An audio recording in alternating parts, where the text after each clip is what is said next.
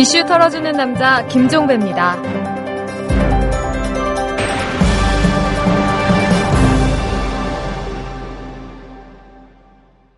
3월 2일 이탈남입니다.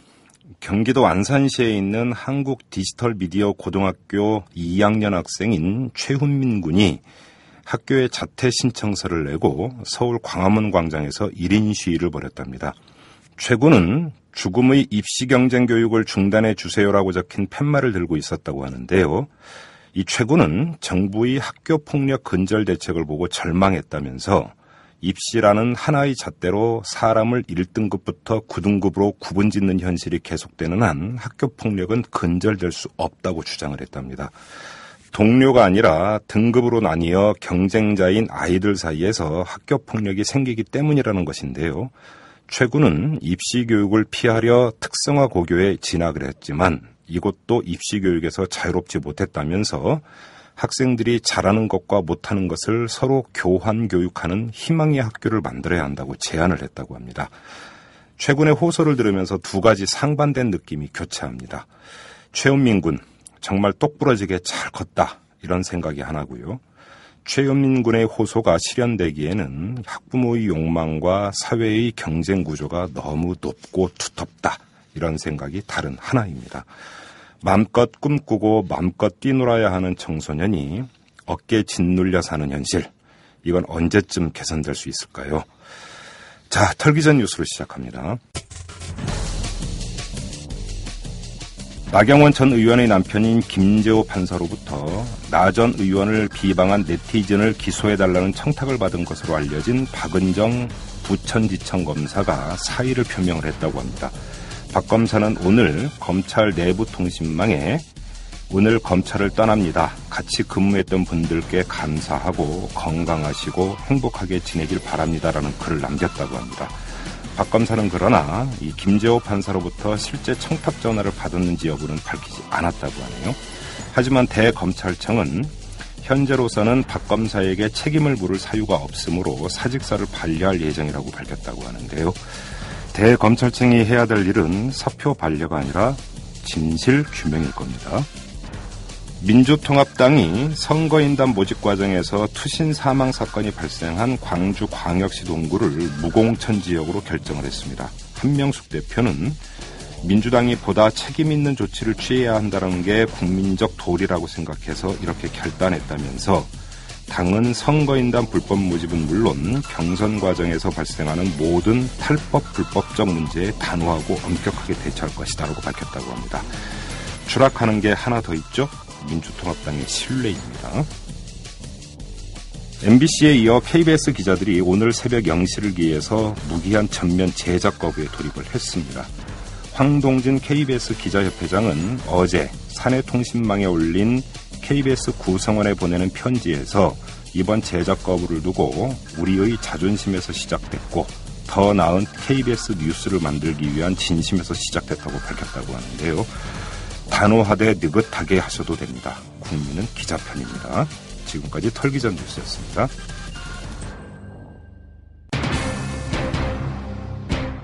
청와대까지 연계된 것으로 나오고 있는데 도대체 몸통이 누구입니까?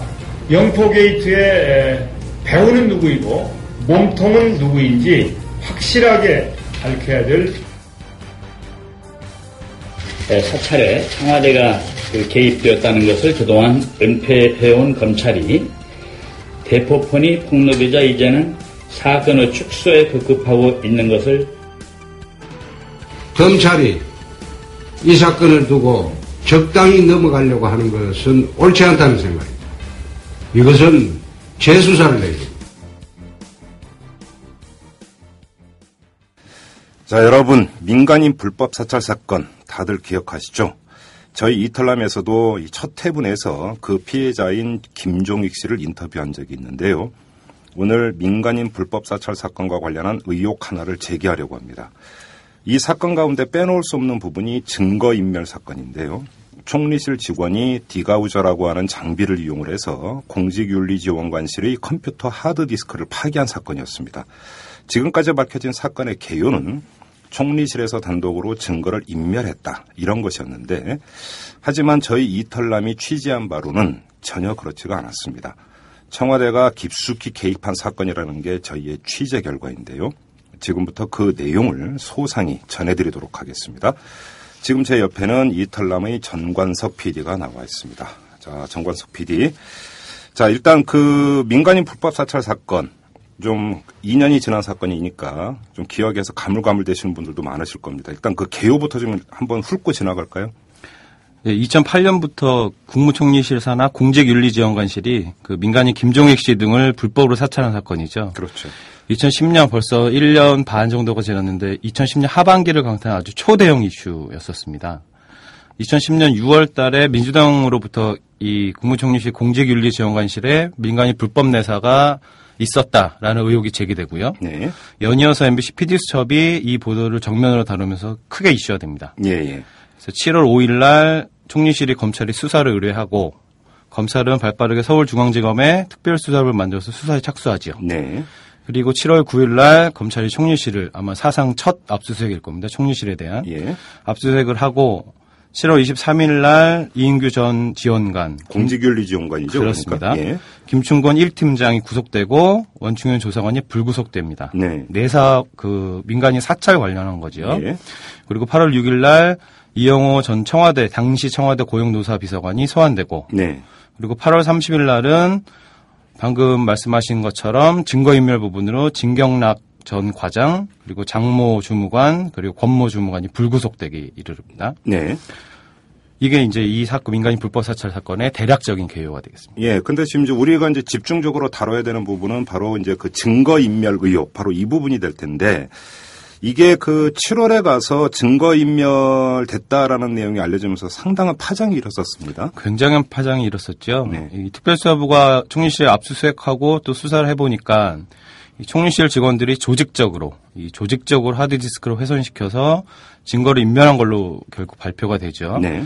그래서 이 김종익 씨 등에 대한 사찰 의혹은 깨끗이 밝혀지지 못한 상태로 예. 수사가 끝나게 됩니다.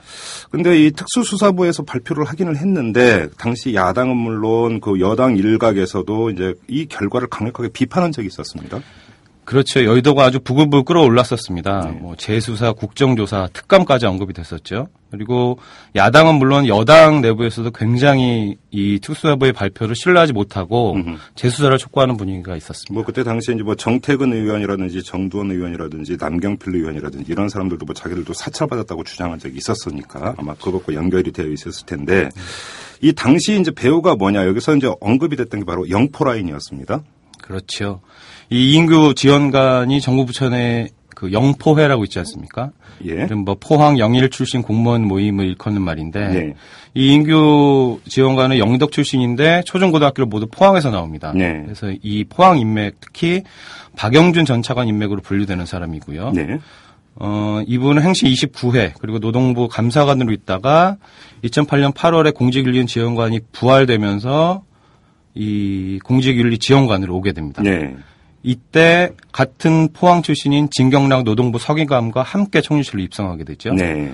그래서 공직윤리지원관실이 1국 1과 7팀, 그래서 예. 40명이 근무하는데 이 사건이 불거지기 전까지도 자세한 인적 구성은 총리실 내부에조차 메일에 쌓여져 있었습니다. 음. 그래서 내부에서는 총리실장 직속으로 되어 있지만 실제는 청와대 하명 감찰팀이라서 별로 터치도 받지 않고 음. 경찰청 사직동팀 같은 곳이다 네. 이런 얘기가 많이 있었죠. 예. 이 사찰에 개입했던 아까 말씀드린 김충건 1팀장 역시 포항 출신이고 네. 아시다시피 이영호 당시 고용노사 비서관도 포항 출신이죠. 아하. 그래서 이 이인규 지원관이 총리실로 가는 데에는 이 비서관 입김이 작용했다 이런 보도가 당시에도 상당히 많이 나왔었고 음. 네. 이 김충건 1팀장 같은 경우는 경- 경찰에서 이미 명예 퇴직을 하신 상태였는데 네.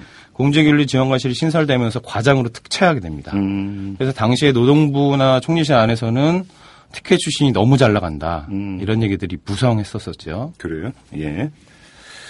자, 이제 그 본격적으로 이제 증거인멸과 관련한 그 진상이 뭔지 이거를 좀, 좀 털어봐야 될 것 같은데 지금까지 밝혀진 것은 공직윤리지원관실 그 직원들이 하드디스크를 파기한 것이다. 이런 것이었거든요. 그런데 이제 그게 아니라는 얘기입니까?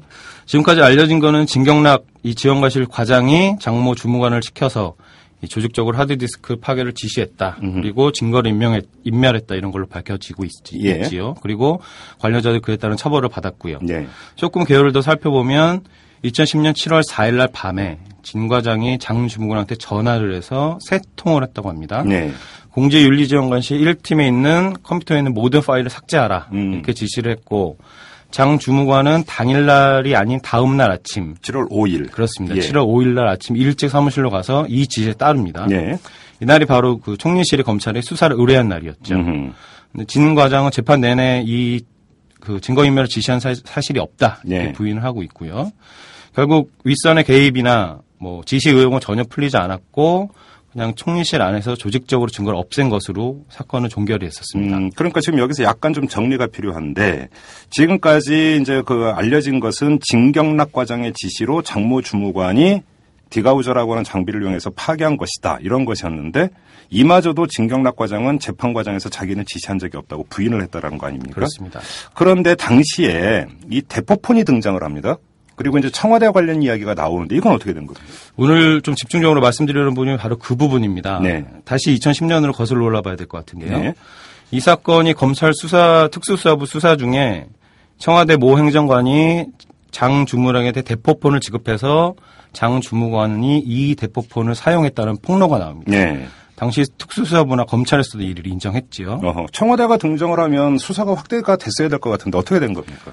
이 당시 청와대 의혹이 제기됐던 청와대 행정관 최종석 행정관인데 네. 이 최종석 행정관을 둘러서 의문이 무척 많습니다. 예.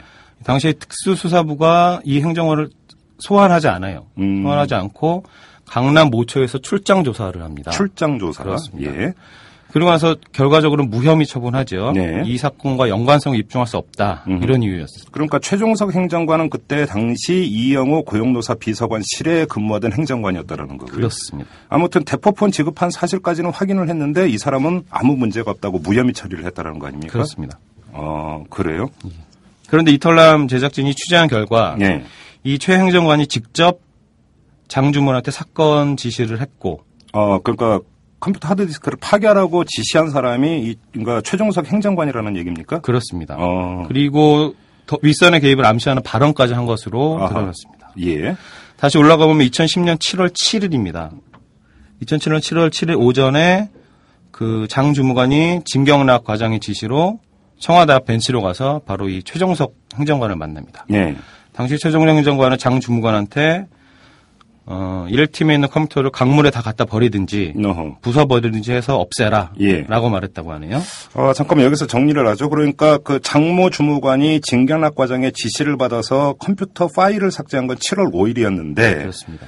그것 갖고는 안 되니까 이, 그러니까 이틀 뒤인 7월 7일에 최종석 행정관이 아예 강물에 갖다 버려라 이런 식으로 지시를 했다라는 거죠. 그렇습니다. 아예 이제 물리적 파괴를 요구를 한 거네요. 그러면. 그렇습니다. 물리적 파괴를 요구한 거죠. 예. 근데 그게 또 있습니다. 음. 그러니까 행정관이 이 장주무관한테 검찰에서 요구한 사항이다. 어허. 민정수석실에서도 연락 왔다. 어. 7월 8일 경에 압수수색이 들어온단다. 어허. 너만 알고 있어라. 예. 이런 얘기까지 했다고 하는 거죠. 어, 최종석 행정관이 장모 주무관한테. 그렇습니다. 어허. 이때부터 장모 주무관은 먼저 말씀드린 진경락 과장과 최종성 행정관의 더블 지시를 받게 되는 거죠. 어, 지금 여기서 중요한 이야기가 나오는데 검찰에서 요구한 사항이다. 요구했다라는 게 그 증거 인멸을 요구를 했다라는 겁니까? 그런 걸 암시한다고 할 수 있겠죠. 혹은 이 날짜를 적시한 걸로 봐서는 압수수색 일시 뭐 예. 이런 것까지 다 그 알고 있었다. 알고 있었다라고 예. 충분히 추론이 가능한 부분들이죠. 어허. 그리고 바로 그날 오후에 다시 최종성 행정관으로부터 장주무관이 연락을 받습니다. 어. 청와대로 다시 올라와라. 어허. 다시 한번 만나자 라고 해서 장주무관이 청와대로 올라갑니다. 네. 청와대로 올라갔더니 최종석 행정관이 휴대폰을 하나 장주무관에게 건넵니다. 자, 그러면 그게 문제가 됐던 그 대포폰이라는 겁니까? 그 휴대전화가? 바로 그렇습니다. 최 행정관이 장주무관한테 이 대포폰을 주면서 네. 이 오전에 이영호 고용노동 비서관이 쓰던 거다. 고용노사 비서관이? 고용노사 예. 비서관이요. 그리고 중간 보고는 반드시 이것으로만 하고 음흠. 전화기한을 열어보면 번호가 하나 있을 것이다. 음흠. 그 번호로만 내게 보- 중간 보고를 해라. 네. 라고 말했다고 합니다. 어. 장주무관은 그 길로 하드디스크를 떼서 수원으로 갖고 가서 디가오징하고 그날 오후에 청와대로 가서 최 행정관의 비서에게 이 대포폰을 반납했다고 합니다. 음, 잠깐만요. 그러니까 이 대포폰이 오전까지만 하더라도 이영호 당시 고용노사 비서관이 쓰던 거다라고 이야기를 했다라는 겁니까? 그렇습니다. 아하, 그래요? 그러면 지금 이 이야기가 왜 지금 세상에 알려지질 않았고 검찰 수사에 걸리질 않은 겁니까? 이 진경락 과장과 최종석 행정관의 회유로 인해서 1심 재판이 끝날 때까지 예. 피고인들이 별다른 얘기들을 하지 않은 채 단독 범행으로 그 끝내려고 했던 분위기들이 감지됩니다. 어, 그래요? 근데 1심이 끝난 다음에 이 재판이 좀 이상하게 돌아가니까 이제 좀 입을 열기 시작하는 피고인들이 나오기 시작했습니다. 네. 이 과정에서 이탈남이 입수 당시의 상황을 입수한 것이고 네. 이 검찰 조사는 청와대와의 관계가 딱 끊어진 상태로 이 사건을 종결됐는데 네. 그 이유도 이 사건이 서- 서서히 알려지게 되는 원인을 제공한 것 같습니다. 음, 어허, 그래요. 그런데 최종석 행정관이 했다는 말 중에 뜯어봐야 할 대목이 좀 있, 는것 같습니다. 네. 이 검찰의 압수수색 그 예정까지 그리고 어느 정도의 날짜까지 알고 있었다는 점 그렇죠. 그리고 지시를 내린 날이 7일 그리고 음. 이틀 있다가 바로 검찰 압수수색 청류실 압수수색이 이루어졌죠. 네. 그리고 최종 최 행정관 입에서 민정수석실, 청와대 네. 이 공유 내지는 지시 사실을 언급하는 발언이 나왔다는 점이고 네. 최 행정관의 직성 상관은 아시다시피 바로 아까 말씀드렸던 이용호 고용노사 비서관이니까요. 어, 그러면 이영호 고용노사 비서관은 당시에 사법 처리를 받았나요? 한 번 수사를 받았습니다. 어, 그리고 사법 처리되진 않았고 예. 당시에 고용노사 비서관직에서 사직했지요. 어, 그 최종석 행정관도 무혐의 처리가 됐던 거고요. 그렇습니다. 그러면 지금 그 장모 주무관은 말 그대로 이제 그냥 위에서 시키니까 어쩔 수 없이 했다는 이야기가 되는 거고 그렇죠. 말그 이른바 꼬리에 불과하다는 거 아닙니까? 꼬리 중에서도 가장 낮은 꼬리겠죠. 어, 알겠고요. 자, 그러면 이 최종석 행정관 지금 그 키를 쥐고 있는 인물이라고 봐야 될 것 같은데 이 사람은 지금 어디서 어떤 일을 하고 있습니까? 그래도 참 의문투성인데요. 네. 이 최종석 행정관이 사건 이후에 노동부로 복귀를 합니다. 노동- 아, 노동부에서 파견 나갔던 케이스입니까? 그렇습니다. 예, 예. 역시 노동부 포항 출신입니다. 어, 노동부로 복귀했다가 2011년 8월 22일 예. 돌연 주미 한국대사관을 파견을 나갑니다. 어허. 노동부 직원의 대사관 파견이면 노무관 말고는 없겠죠. 예. 그러면 여기서 좀 정리가 필요한데, 자, 최종석 행정관이 노동부로 복귀한 지 그 몇 달 지나서 주미 한국대사관으로 다시 이제 나가는데, 그 지금 이 최종석 행정관이, 그러니까 물론 무혐의 처리는 받았다고는 합니다만, 이른바 대포폰 행정관이라고 당시 알려져 있었었고, 그런데도 불구하고 주미 한국대사관으로 그 발령이 났다라고 하는 점도 사실은 좀 석연치 않은 부분이고요. 그렇습니다. 그렇다면 이 발령 나는 과정에서 다시 어떤 보이지 않는 힘이 작용했을 개연성도 배제를 할 수가 없는 겁니까? 충분히 예상할 수 있는 부분입니다. 아, 그래요. 근데 이 부분은 좀 아직은 이제 밝혀지지 않은 부분이고요. 예, 예. 좀더 이제 그런 이제 캐야 되는 부분이 바로 이 부분인 것 같고. 자, 그럼 최종석 행정관과 진경락 과장이 증거인멸에 적극 개입을 하고 나아가서 지시를 했다는 이런 이야기가 되는 거죠. 장, 그러니까 장모 주무관을 이용을 해서. 그렇습니다. 미국 가기 전에 이 최종성 행정관이 장 주무관을 만났다고 합니다. 아, 여기서 또 중요한 얘기가 하나 등장하는데요. 예. 나도 다 위에서 시켜서 하는 거다. 음, 그러면서 이제 미안하다. 어허. 뭐 이런 얘기까지 했다고 합니다. 그러면 그 최종석 행정관이 몸통이 아니라 또 그 사람은 중간급밖에 안 된다. 그렇죠. 그 위에 또 다른 사람이 있다. 이런 이야기가 되는 거죠. 그렇죠. 어허. 자, 그러면 여기서 또 하나, 그, 앞서서 이제 언급을 하면서 뭐, 검, 그러니까 검찰에서 요구한 사항이다, 민정수석실도 알고 있다, 이런 이야기가 지금 나왔다라는 거 아닙니까? 그러면 검찰과 청와대 사이에 일정한 교감, 내지 조율이 있었다, 이렇게 봐야 되는 겁니까? 우선 청와대 행정관이 네. 물론 결코 낫지 않은 직업이지만 예. 직책이지만 이 대포폰을 지급해서 증거인멸을 지시하고 가담했다. 네. 그것도 혼자 예, 자적으로 이 자체가 좀 어불성설입니다. 예, 그런데 이런 일도 있었다고 합니다. 이 최 행정관이 조사받을 일시가 확정되니까 네, 김진모 당시 민정 2 비서관한테 가서 따졌다는 겁니다. 어허, 내가 연루돼서 들어가면 민정수석실도 멀쩡하지 못할 것이다. 이런 엄포를 놨다는 얘기가 있고요. 오, 예, 그래서 김진모 비서관이 검찰 쪽에 연락을 넣었다. 이런 주장도 지금 제기돼 있는 상태입니다. 그래요? 이 기록 은 현재 대법원까지 올라가 있습니다. 아, 이게 그럼 소송 기록에 나와 있는 겁니까? 소송 기록에 나와 있는 예, 예. 내용입니다. 자, 그 지금 말씀대로라면 그 최종석 행정관이 그 증거인멸 수사를 일정하게 뭐라고 해야 될까요? 왜곡했다. 이렇게도 볼 수 있는 거고 나아가서 자신에 대한 수사까지 조율하려고 했다. 이런 이야기 아닙니까? 석연치 않은 구석은 또 있습니다. 이 장 주무관이 검찰 조사를 여러 번 받았는데요. 네. 이 장주무관이 이 대포폰 관련해서 자세히 진술한 그 조사가 있습니다. 이게 다섯 번째 조사인데요. 네. 웬일인지 이 신문 조사 다섯 번째 차만 증거로 올라가지 않았다고 합니다. 어, 그래요? 그러면 검찰이 대포폰 관련 부분만 따로 떼서 아주 특정해서 그 신문을 한 적이 있고 그게 이제 신문 그 조서로 남아 있는데 유독 이것만 법원에 자료로 제출하지 않았다 이런 말씀이신 거죠? 그렇습니다. 어허. 자, 지금까지 이야기를 종합을 해보면 지금 제기되는 의혹이 크게 두 가지가 있습니다. 다시 말해서 하나는 이 증거인멸 사건의 몸통은 청와대다. 그리고 일단 지금까지 나온 그 이야기를 종합해보면 최종석 행정관이 등장을 하는데 그 사람은 중간 다리에 불과하다. 그 윗선은 따로 있을 수가 있다. 이게 하나가 있고 또 한 가지는 이 검찰의 어떤 수사도 석연찮은 그 대목이 여러 군데서 지금 발견이 된다. 이런 이야기가 되는 거죠. 이 최 행 정관이 장 주무관한테 했던 말을 종합해 보면 예. 당시 청와대에서 이를 놓고 무성한 대책들이 논의됐음을 충분히 추론할 수 있죠. 어, 대책 논의가 있었다.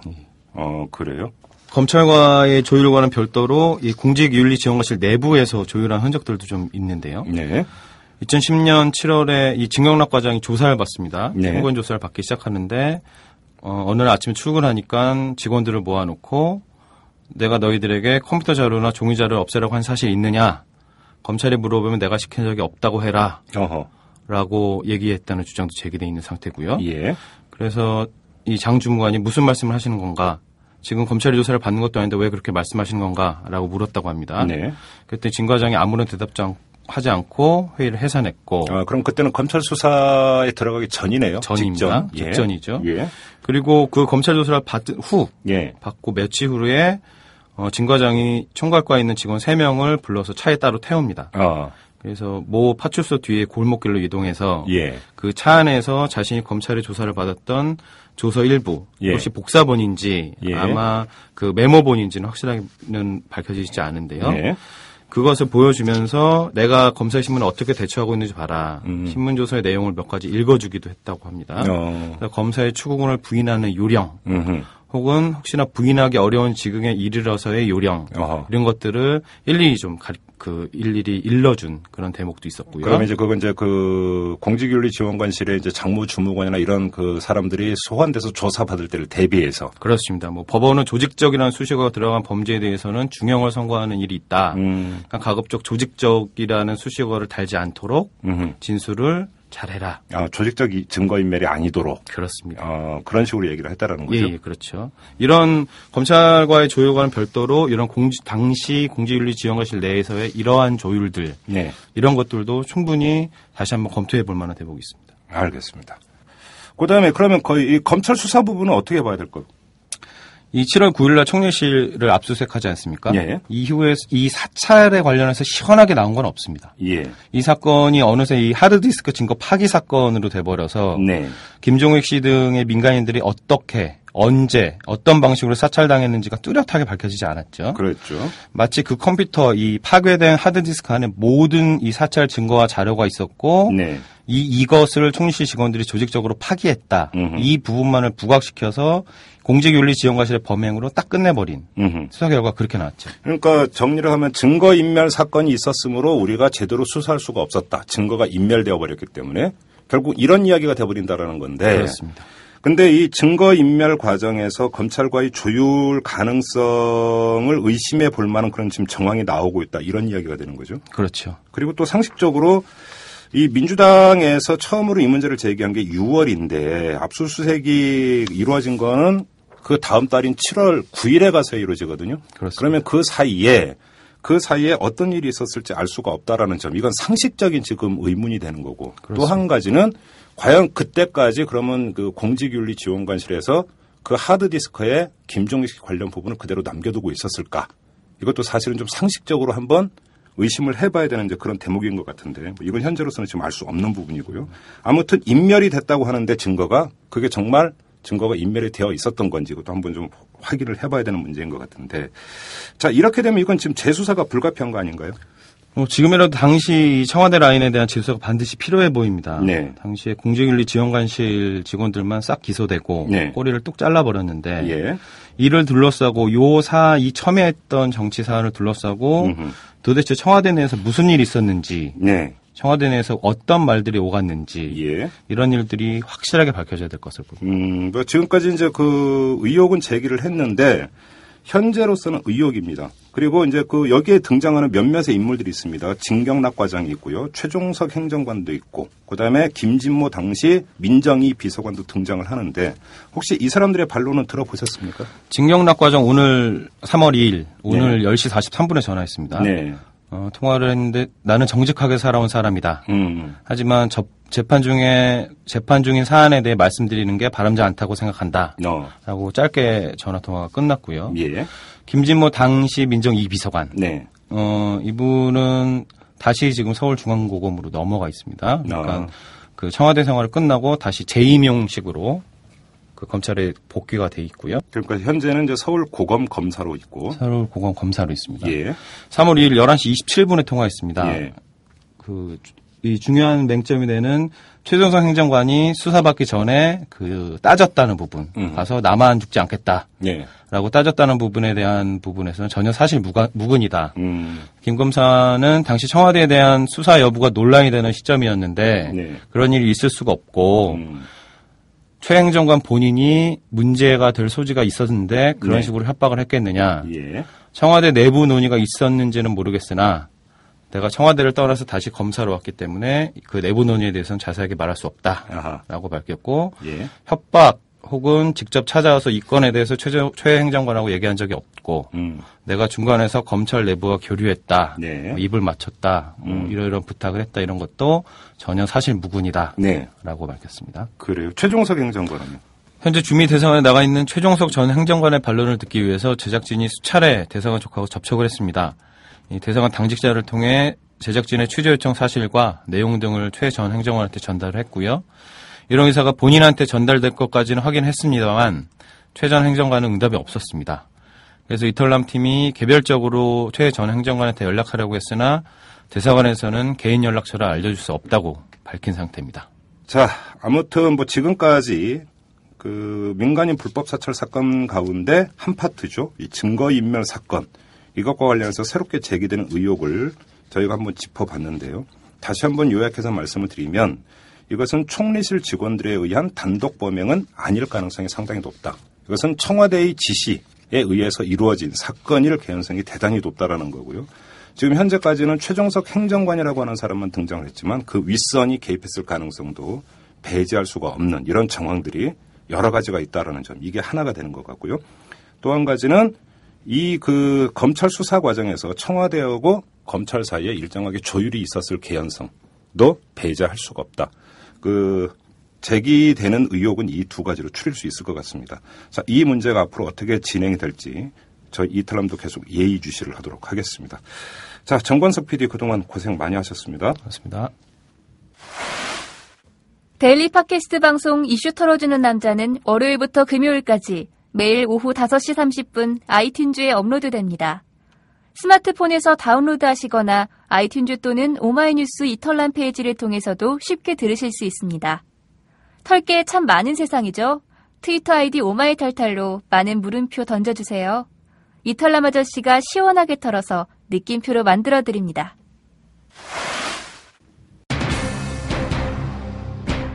민간인 사찰 사건이 불법적이고 부도덕한 짓이었다면 증거인멸 사건도 마찬가지로 탈법적이고 파렴치한 짓입니다. 이런 사건에 청와대가 개입된 게 사실이라면 이는 매우 심각한 문제입니다. 저희 이털남은 오늘 이와 관련한 의혹을 제기했는데요. 당사자들이 어떻게 대응하는지 그리고 이제라도 진실이 규명되는지 예의주시하도록 하겠습니다. 물론 이 과정에서 필요하다면 저희가 취재한 내용을 보강해서 추가로 문제를 제기할 것입니다. 애청자 여러분들도 관심 가져주시기 바랍니다.